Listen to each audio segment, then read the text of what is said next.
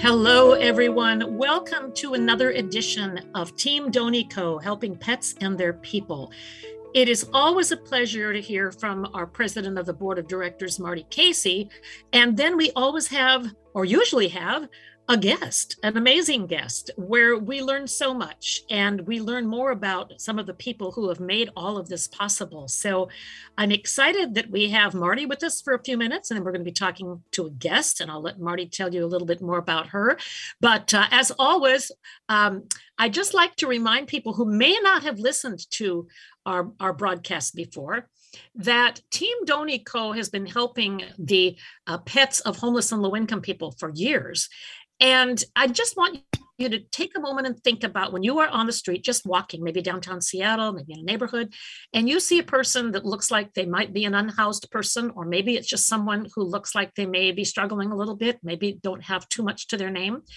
And I know for me, uh, it, it always crossed my mind what happens to these animals? How do they care for their animals? Because I know the cost of veterinary care and I have pet insurance too. And I, I just always wondered.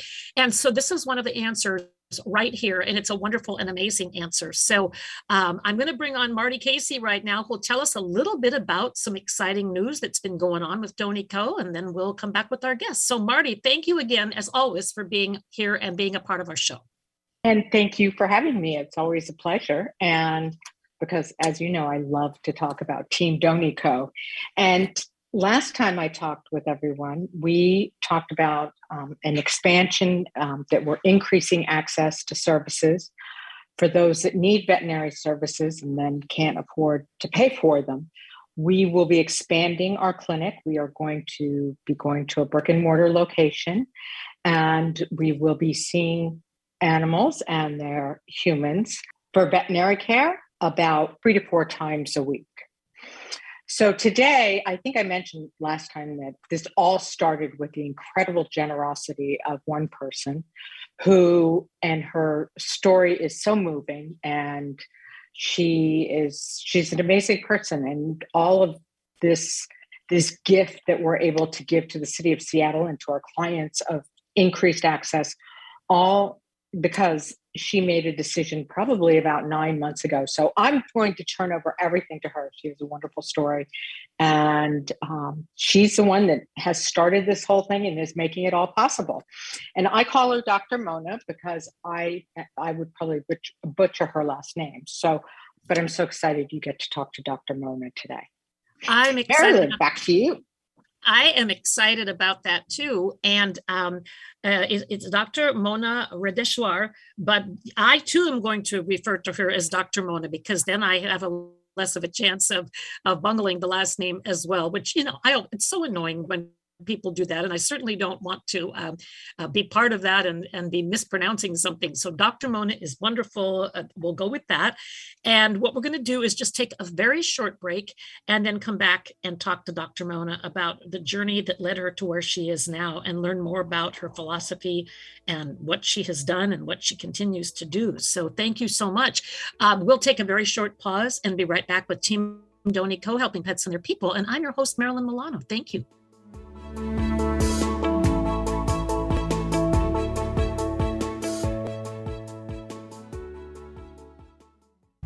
Doney Coe Pet Clinic provides comprehensive care for the animals of people in need. Funded by donations and powered by volunteers, Doney Coe Pet Clinic keeps overhead to a minimum to ensure healing is at a maximum. Hi, this is Marti. Please help Team Doney Coe make a difference in the lives of pets and their people. Volunteer or donate today. Doney Coe Pet Clinic. Log on to donico.org. That's D O N E Y C O E org.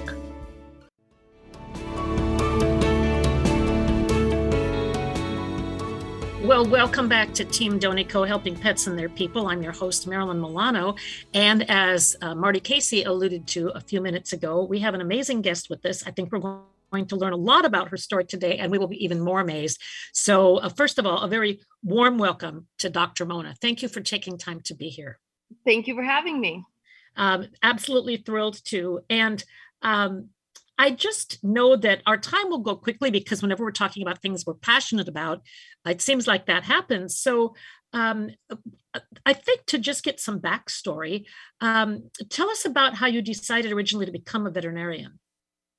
Well, so I'm born and raised Seattleite, and I did my undergrad over here at the University of Washington. And there I was drawn to the studies of natural sciences, right? Biology, zoology, botany, medicine. And, you know, at the end of my junior year, I was like, I need to know more. And I wanted a profession. So then veterinary school sounded like a dream job. And so I got a job at a veterinary clinic here in Seattle, applied to Washington State University, and was accepted into the class of 2010 that is that's fantastic. So um, and so then how did you wind up opening the veterinary practice downtown? Well see uh, my parents moved into a condo downtown around 2014 i think it was and then i saw that downtown was becoming a residential neighborhood. Yes. You know i saw all the luxury condos being built everyone's walking around with their dogs and there were no veterinary clinics down here. So um, and then when I was in veterinary school, I did spend some time in New York City at a practice. And so I I thought, okay, that's the kind of practice I'm going to build here in downtown Seattle, like Manhattan style. And I wanted it to be fancy, like the vision was Medi Pet Spa, you know, so we yes. had both grooming and veterinary services. Yes. And yes. so opened in 2016 and people started coming. So what did you learn about Seattle? I mean, it must have been different, of course, from from you know having uh, uh, the practice in New York. But what did you learn specifically about Seattle and the people and the pets here? Yeah, so um, like I said, born and raised here, uh, and so definitely uh, this is a city of like artists, you know, and natural beauty with the oceans and the lakes, and everyone here like works really hard, and that's just like the culture here. Um, but then over time downtown i started to see this this true sadness creep onto our city streets. And then i saw like the glass and concrete offices of one of the richest men in the entire world like jeff bezos. And then across the street there would be rows of homeless people sleeping in tents. And i'm just like the cognitive dissonance i was experiencing working downtown was so overwhelming. And i just like couldn't tell if this city was rich or was it poor. And you know a city from the latin civitas means citizenship or community member. So i was like what what is the city doing for the homeless community or for the small business owners? I mean i would see down here people shooting heroin into ulcerated leg veins like all the time. And i'm like is anyone else seeing this? Like who's in charge here? Right. Um, so that's kind of my impression of the city. you know, um, there have been documentaries. You know, the, the KOMO, I believe, did one called Seattle's Dying, um, mm-hmm. and there is there is a very um, large gap between one side of Seattle and the other. Because, as you said, we have some of the richest people here. They buy some of the most expensive homes. They're in uh, high end tech jobs. And yet, uh, from what I have read, and if my numbers are wrong, then I apologize, but I did see this. I believe we have a homeless population of about 40,000 people in Seattle. Yeah, staggering. it, it is. It's, and you know, it, it, was never something that we saw before. And to me it's it's again the income inequity and the pricing and so many things. So and i also understand that on top of experiencing that type of thing that just the practice of veterinary medicine itself can be extremely stressful. So why is that? And I, i've understood that over the pandemic in the last few years it's become harder and harder. Yeah. So we have the pandemic we have the increase in pet ownership um, and so we just have this overwhelming demand. But besides that, which is relatively new, we just have this uh, the pet is taking more of a childlike role within the Seattle family. Mm-hmm. And people are expecting kind of this human level medical care for their pets.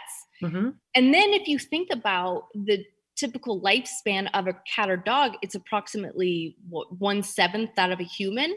Yeah. So statistically, veterinarians are spending much more time dealing with these end of life matters. Yes. These incurable diseases that inevitably happen at the end of natural life. Yes. And so just the emotional burden of yes. the client is placed on the veterinarian. This the fear, anxiety, sadness, anger, and it is just so it can be so heavy.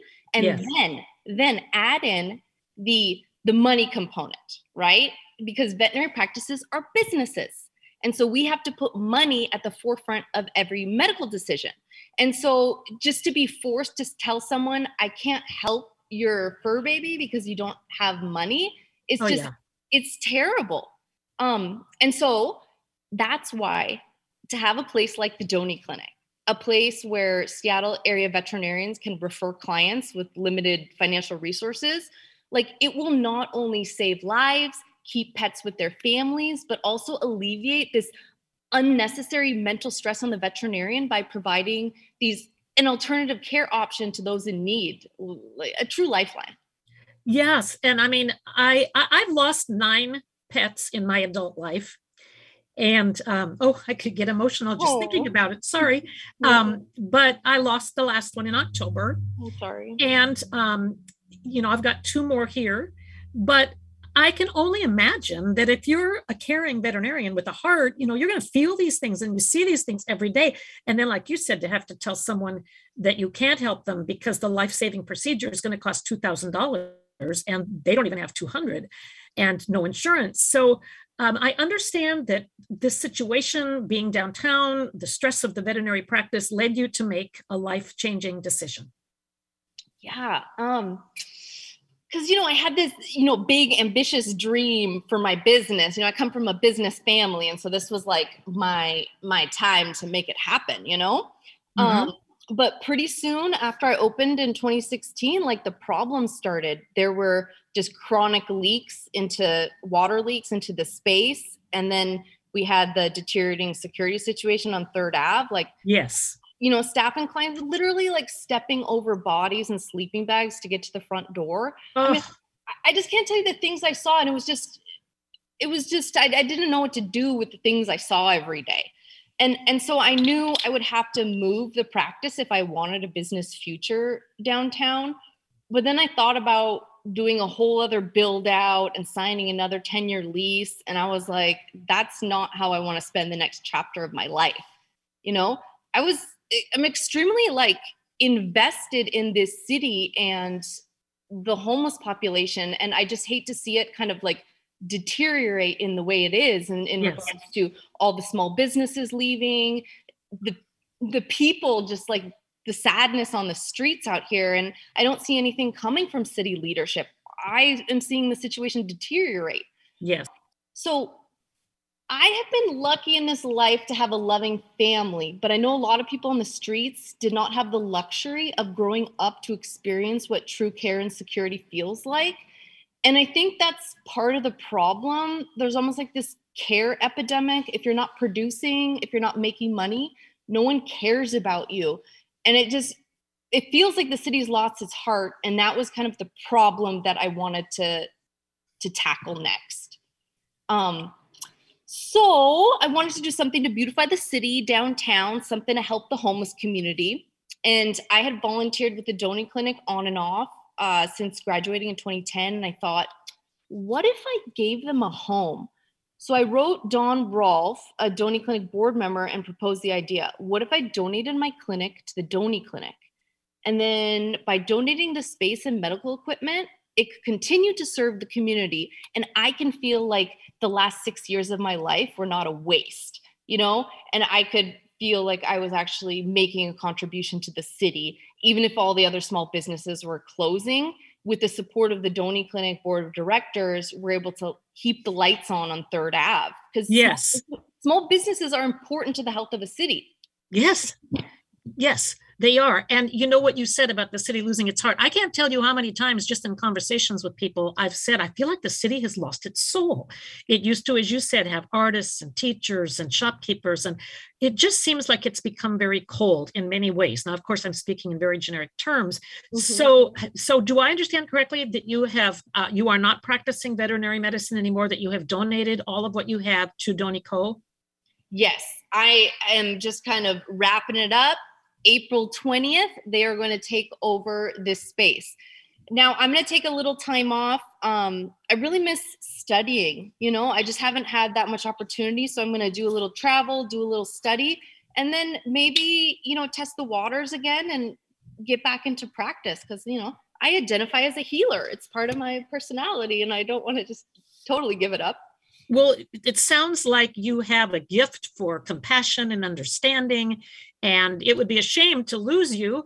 Um, and yet, I know from what you were doing that it is a huge gain for Doni Cohen for Seattle. And my hope is that we will see you, um, you know, perhaps in another um, kind of a, a model, but doing what you love to do and still continuing uh, to help the pets and people of Seattle. Now, um, what about what are some of the procedures that are going to be possible? I know that you've donated medical equipment and supplies. So, what is going to be able to be done that maybe wasn't before? What do you envision happening? Yeah, because when we were when you volunteer with the Doney Clinic, uh, you know, you have very limited things that you can do. You know, um, so over the six years i've collected all of these medical tools and instruments and i love them so much because medicine is about looking. You, you just have to have the tools to be able to see things. So it's our microscopes and our lights and our magnification. Um, so all of that plus like anesthesia. So you know surgery dentistry and then our diagnostic imaging ultrasound radiographs everything that all the tools needed for you know, to provide diagnosis, treatment, and healing. Yes. Yes. Mm-hmm it's huge. I mean, I have personally been through a number of those things with several of my pets. For some reason, a number of my pets have been high maintenance. We have done uh, echocardiograms mm-hmm. and uh, ultrasounds and X-rays, and you know, and all that stuff adds up. And like like you had mentioned, uh, which I also knew, um, most of the time uh, somebody could come in with their pet. There was a you know illness, something that could be treated, but then they had to be referred out, mm-hmm. and there mm-hmm. were many helpful um, veterinary partners in the area. But now, the way that I'm understanding it, it sounds like much of this is going to be able to be done right there at the new clinic downtown.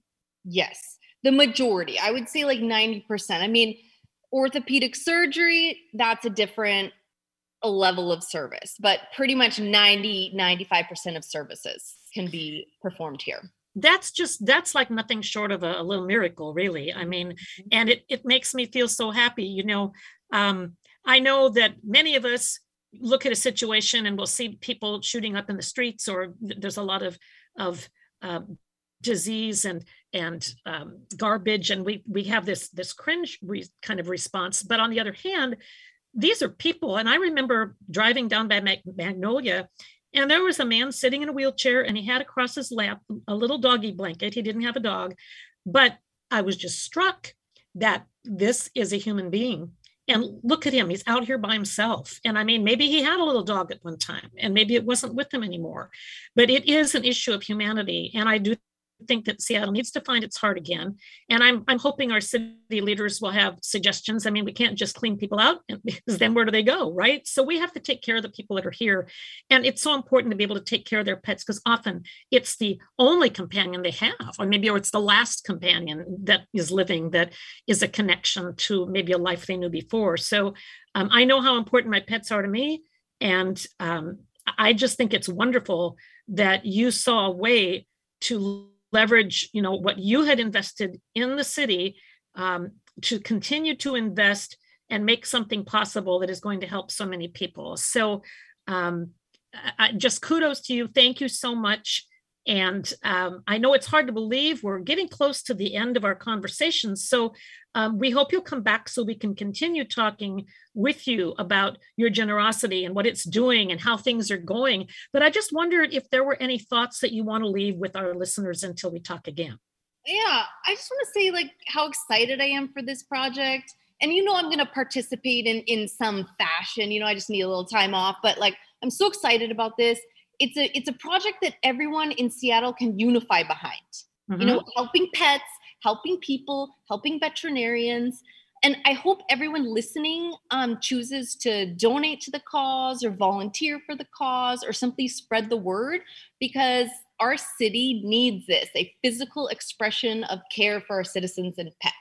Yes, Yes, it does. We need to bring kindness and humanitarianism and caring about others back into our world again. There's just so much disconnection and uh, people that are very self absorbed or that seem to have lost touch. Maybe they've numbed out, but there's nothing like a pet or a person who needs you and then being able to help them. It, it is one of the best feelings in the whole world. And I would add, if you can't make a big donation like Dr. Mona so generously did, even if you're donating an hour of time a month or $5, it all adds up. And I just try to encourage people don't be discouraged if you don't have a lot. Give what you have uh, your time, your talents.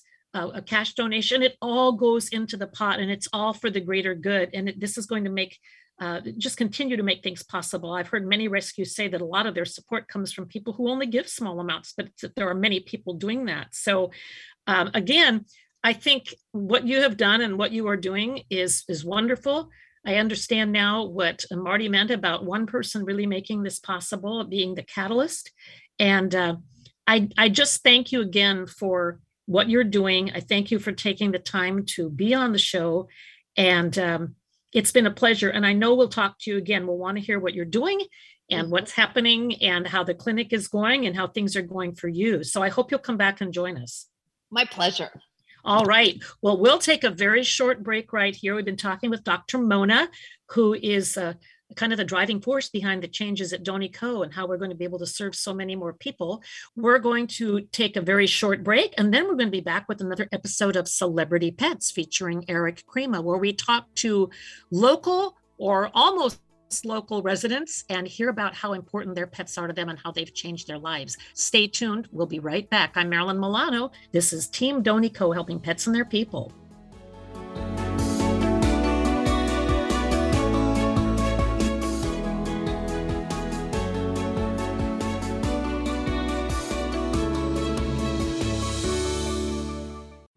Doney Coe Pet Clinic provides comprehensive care for the animals of people in need. Funded by donations and powered by volunteers, Doney Coe Pet Clinic keeps overhead to a minimum to ensure healing is at a maximum. Hi, this is Marti. Please help Team Doney Coe make a difference in the lives of pets and their people. Volunteer or donate today. Doney Coe Pet Clinic. Log on to donico.org. That's D O N E Y C O E org. Coming up next on the show is a special feature courtesy of your friends at Team Doney Coe. It's Celebrity Pets with Eric Crema. And welcome to this edition of Celebrity Pet. We are so happy to have with us Glenn Bowie. He's going to tell us a little bit about himself and the animals that are important to him. Glenn, how you doing? Hey, I'm doing pretty good. Uh, thanks so much for joining us. Uh, why don't you tell our audience a little bit about yourself, and then we'll get right into the pet portion of this interview. Sure, no problem. Well, uh, I started a music career way back when I was in fourth grade, and it's uh, still going on. And uh, I played in some pretty big name national bands as a guitarist, uh, hired as a sideman, and uh, it's a version of uh, a combination of members of Steppenwolf and we tour as the Born to Be Wild tour, playing all the hits. And uh, so that's what I'm doing currently. And um, so I've been doing it now uh, for oh 54 years. Wow, it's a lot of music and a lot of passion for it. And I know you've played in front of thousands of people. One of the things that's important to you is legislation to help stop cruelty to animals. Talk about that. Yeah, well, I got started in that because uh, my mother was uh, very active in the American Kennel Club. She was a judge and also on the board of directors once upon a time. So I was brought up in that environment. And my father was a professional dog trainer, so you know uh, I know a lot about the behavior of canines. And uh, about maybe 15 years ago, I got asked because of my celebrity status to help out with some of the things going on. So we put together a group called the American Canine Foundation and I went out and I got a board of directors together with the most credible people I could. We had a U.S. government scientist, a retired federal agent. We had a good organization, and the politicians listened to us. We did have to file some lawsuits to get our point across, and I testified in a case called Bob Stevens versus the United States. It was heard by the United States Supreme Court. It was on animal cruelty, dogfighting, and the First Amendment, freedom of speech. And it was my testimony and one other expert, Dr. Brisbane, that the United States Supreme Court used to come up with their decision. And that was one thing we didn't expect. And it put me on the map bigger than I wanted to be, but it worked and it was helpful. And for a good cause, too.